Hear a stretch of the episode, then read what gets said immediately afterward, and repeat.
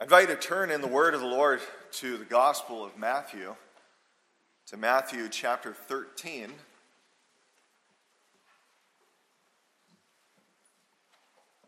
As I mentioned, we're beginning a series. We'll return at some point to 2 Samuel. The series is looking at the parables of Jesus, and so it's worth asking from the outset what is a parable? A parable is a story that is designed to communicate spiritual or moral truth. In that way, it's sort of similar to maybe what I trust many of us are familiar with Aesop's fables, where you have, for instance, the story of the tortoise and the hare.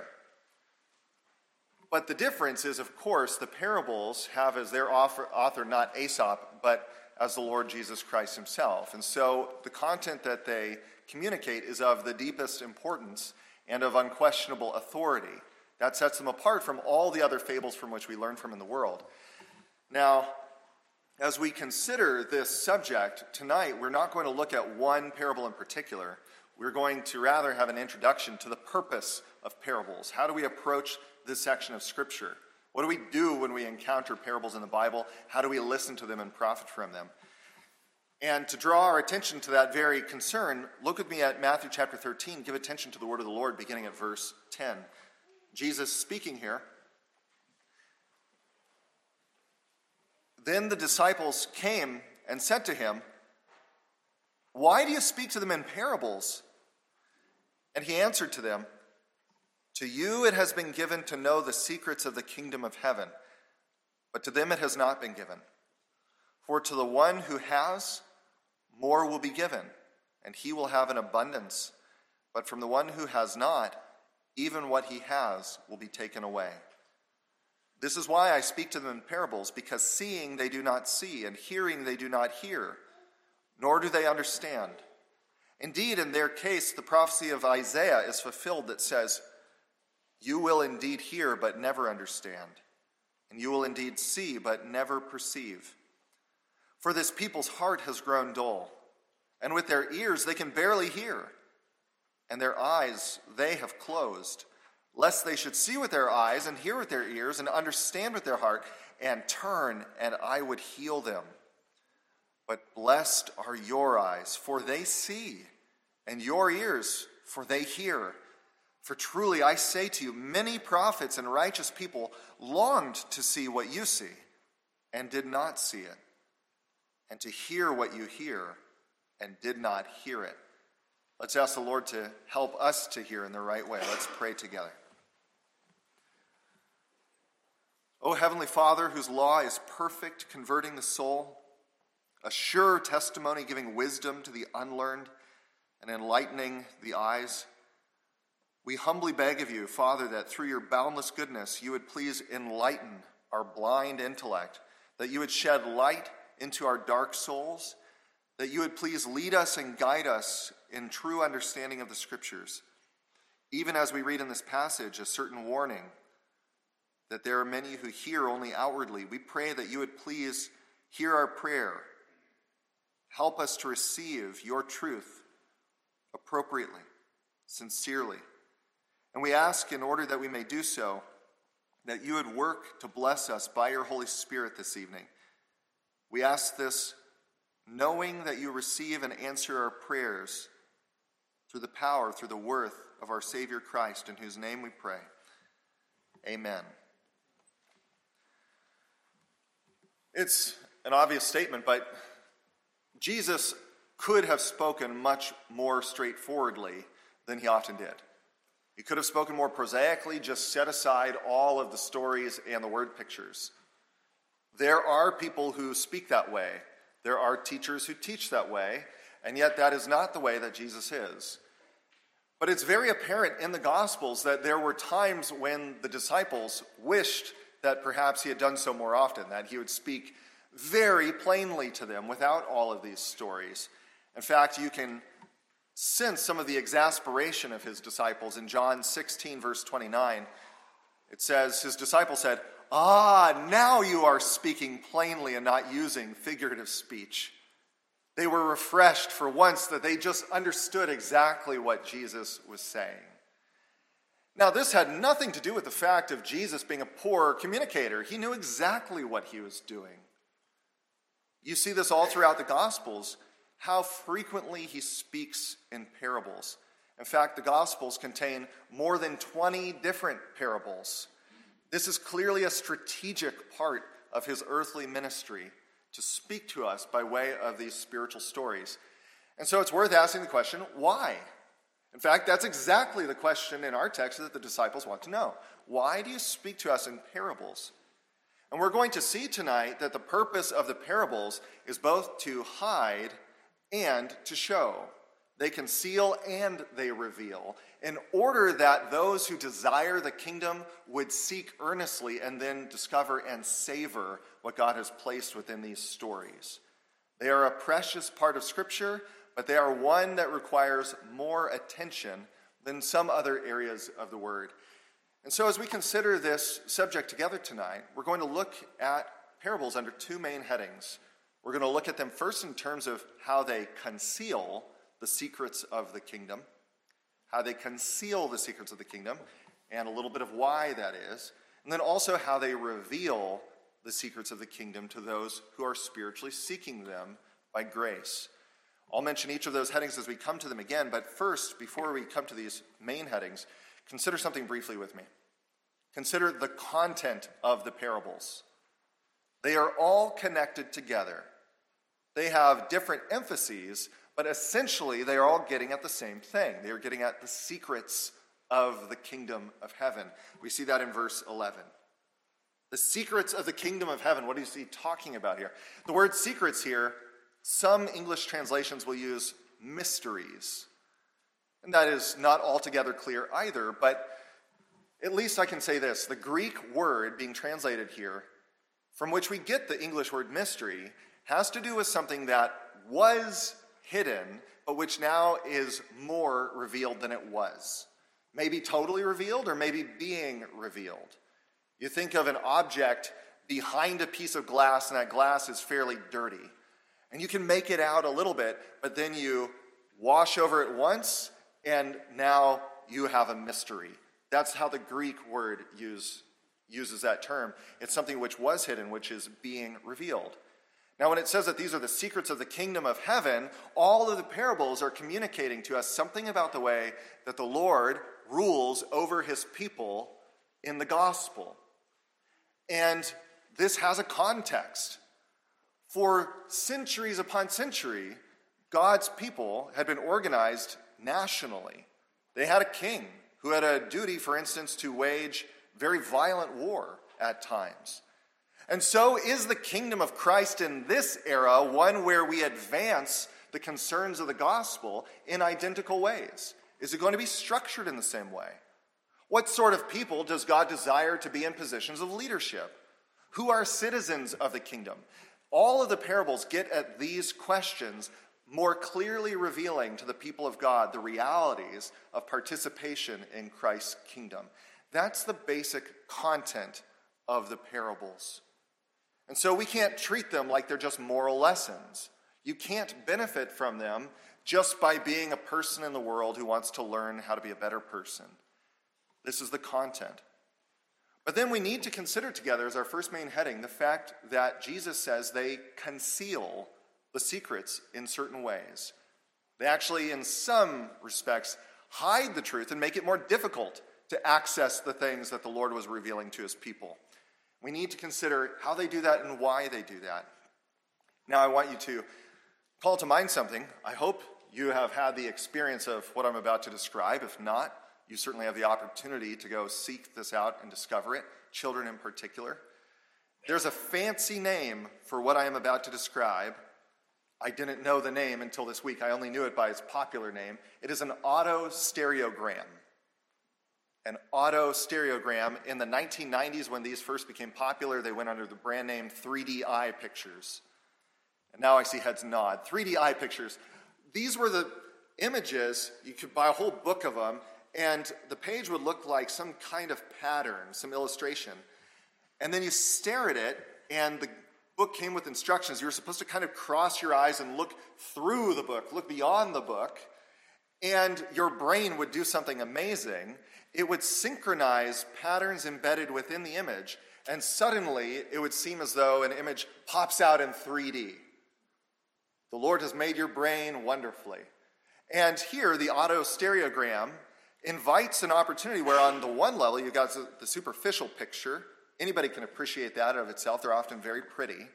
But then, on another level, if you look at it with appropriate attentiveness, with the right focus, then surprising, exciting things become visible to you. Somewhat like that, the parables have a way of concealing within them spiritual realities. Now, think how many people have picked up those seeing eye books, the 3D eye books, and they become frustrated after five or 10 minutes. They haven't seen. I remember I, I had the benefit of having one of these books as a 12 year old and having endless time and looking at it and coming back to it, and I still didn't see it, still didn't see it. Maybe a week after, oh, now I see it. Now, even to this day, I'm 36 years old. I can pick one up and they just pop out. I have eyes to see them now. But I didn't at one point. How many people picked one up and became frustrated and just got rid of it? Or they just appreciated the pretty pattern of itself superficially. That is how many people related in Jesus' own day to the parables. They went out to hear Jesus tell a story, but they didn't peer into it. They did not seek in reliance upon the Spirit God, what are you saying to us? How do you desire us to believe and to live? How many people become frustrated with the parables because some of them are admittedly hard to interpret, and they just shelve them and move on to some other part of the scripture that's much more straightforward? Look what Jesus says in verse 13. This is why I speak to them in parables, because seeing they do not see, and hearing they do not hear, nor do they understand. Indeed, in their case, the prophecy of Isaiah is fulfilled that says, You will indeed hear, but never understand, and you will indeed see, but never perceive. For this people's heart has grown dull.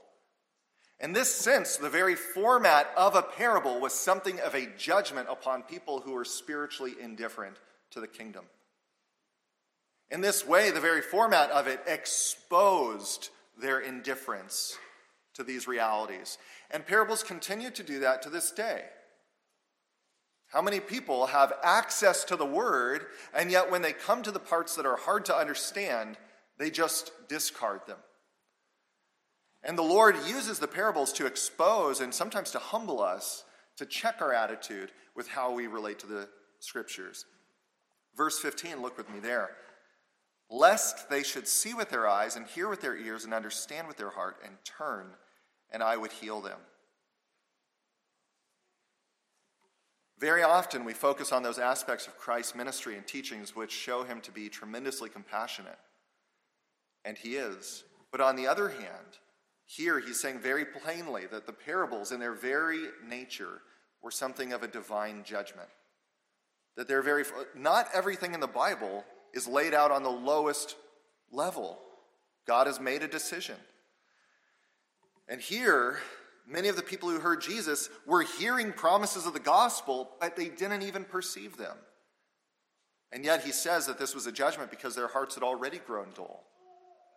And so they have a way of concealing. Recognize who Jesus is talking about here.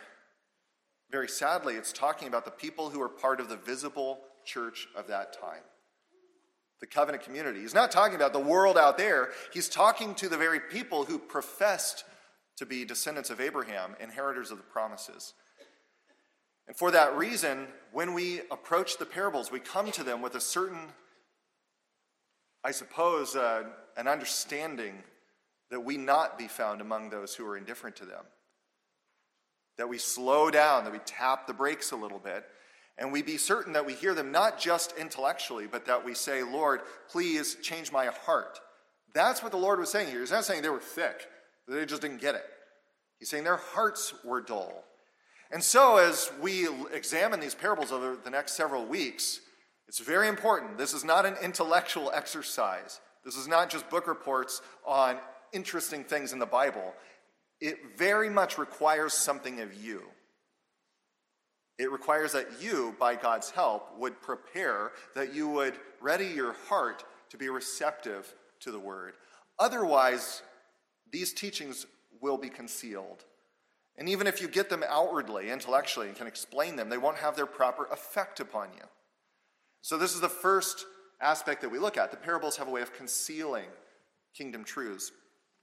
But they also reveal, sometimes in extremely exciting ways. And for you, younger ones especially, there is delight ahead of you because the parables are some of the most rich and wonderful areas of all of the scripture. When you really envision the things that Jesus is describing, and then when that becomes connected with the truths that he is illustrating, they are tremendously beneficial. It's, again, like that 3D eye picture. They have a way of suddenly popping out, and truth becomes vivid, it becomes three dimensional.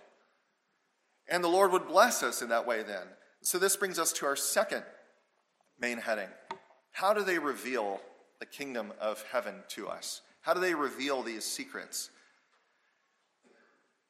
I would wager that within this congregation right now, there are quite a few people, especially among some of you. In fact, I don't have a wager, I see one right here. People wearing Velcro. Velcro has not always existed. Where did it come from? In the 1940s, there was an engineer who was traveling through Jura, Switzerland, and as he was out hunting, he noticed that he was becoming covered in what are called cockleburs. They're fairly large seed pods that are just covered all over with little hooks. And he noticed they were all on his pants, all over his dog's fur, and he decided to examine them very closely to figure out how are they connecting, and that gave him the idea, and he went and founded Velcro. And then you think, what do the function of all those little hooks that connect to things, what's, what's their function? They don't exist for themselves. Why did God make them that way? He made them that way in order to transmit seeds all over the place. They don't exist for themselves.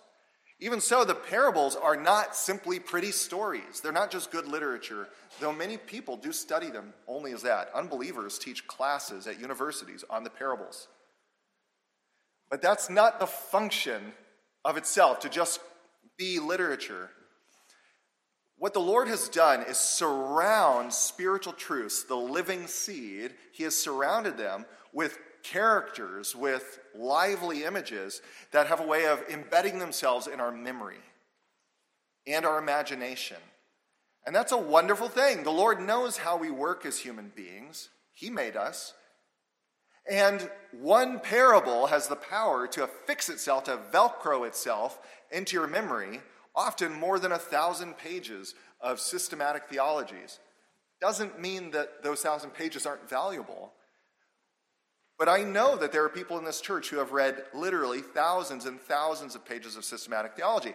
And if we were to walk up to them and ask, you know, can you describe what is, you know, on this section and tell me about supralapsarianism versus infralapsarianism from the perspective of this theologian at that time, and they'll say, I know I read it, but I can't remember. But then I could walk up to virtually anyone in this congregation, I do hope, and say, Tell me a little bit about the parable of the sower.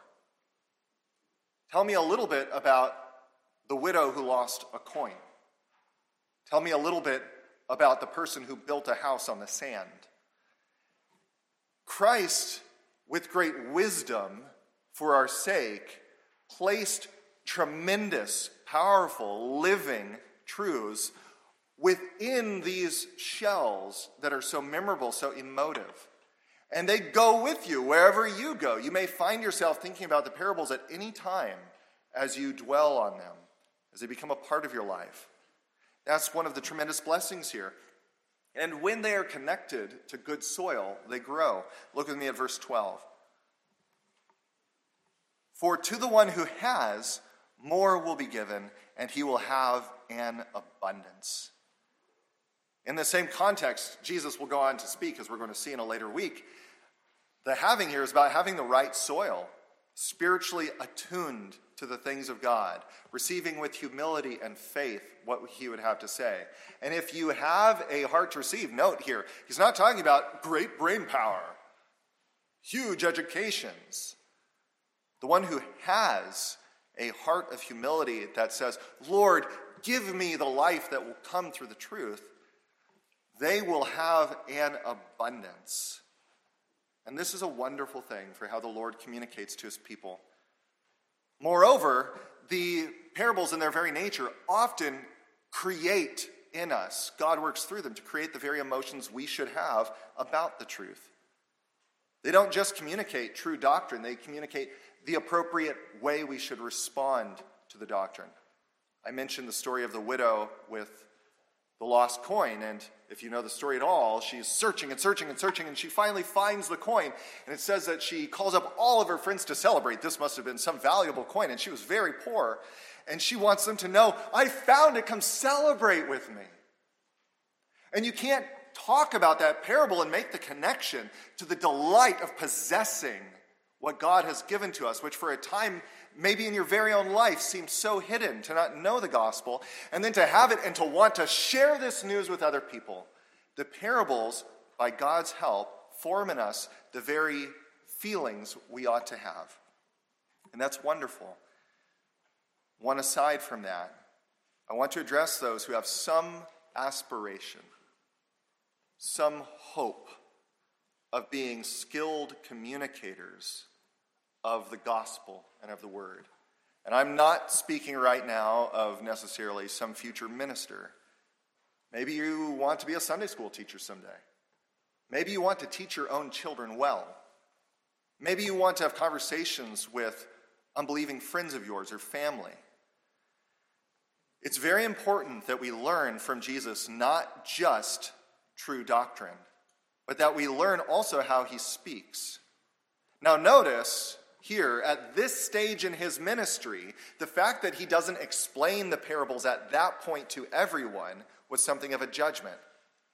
And yet he did explain them to the disciples. He didn't just give them the parables, he also explains. We're going to see that in Parable of the Sower. He would then explain it to them. And when you speak with others, you could just talk to them about the facts of the truth. You will discover it is much more effective when you also appeal to the imagination, not only to the intellect. That we learn how to speak in the way that Jesus speaks in order that we might, in that way, kind of till the soil. It is God who does the work, of course. But this says something about how we should speak and what we would look for, I'll add as well, in future pastors, in future elders and teachers, that they are not just Pez dispensers of predicates They've got to communicate with the heart of real human beings.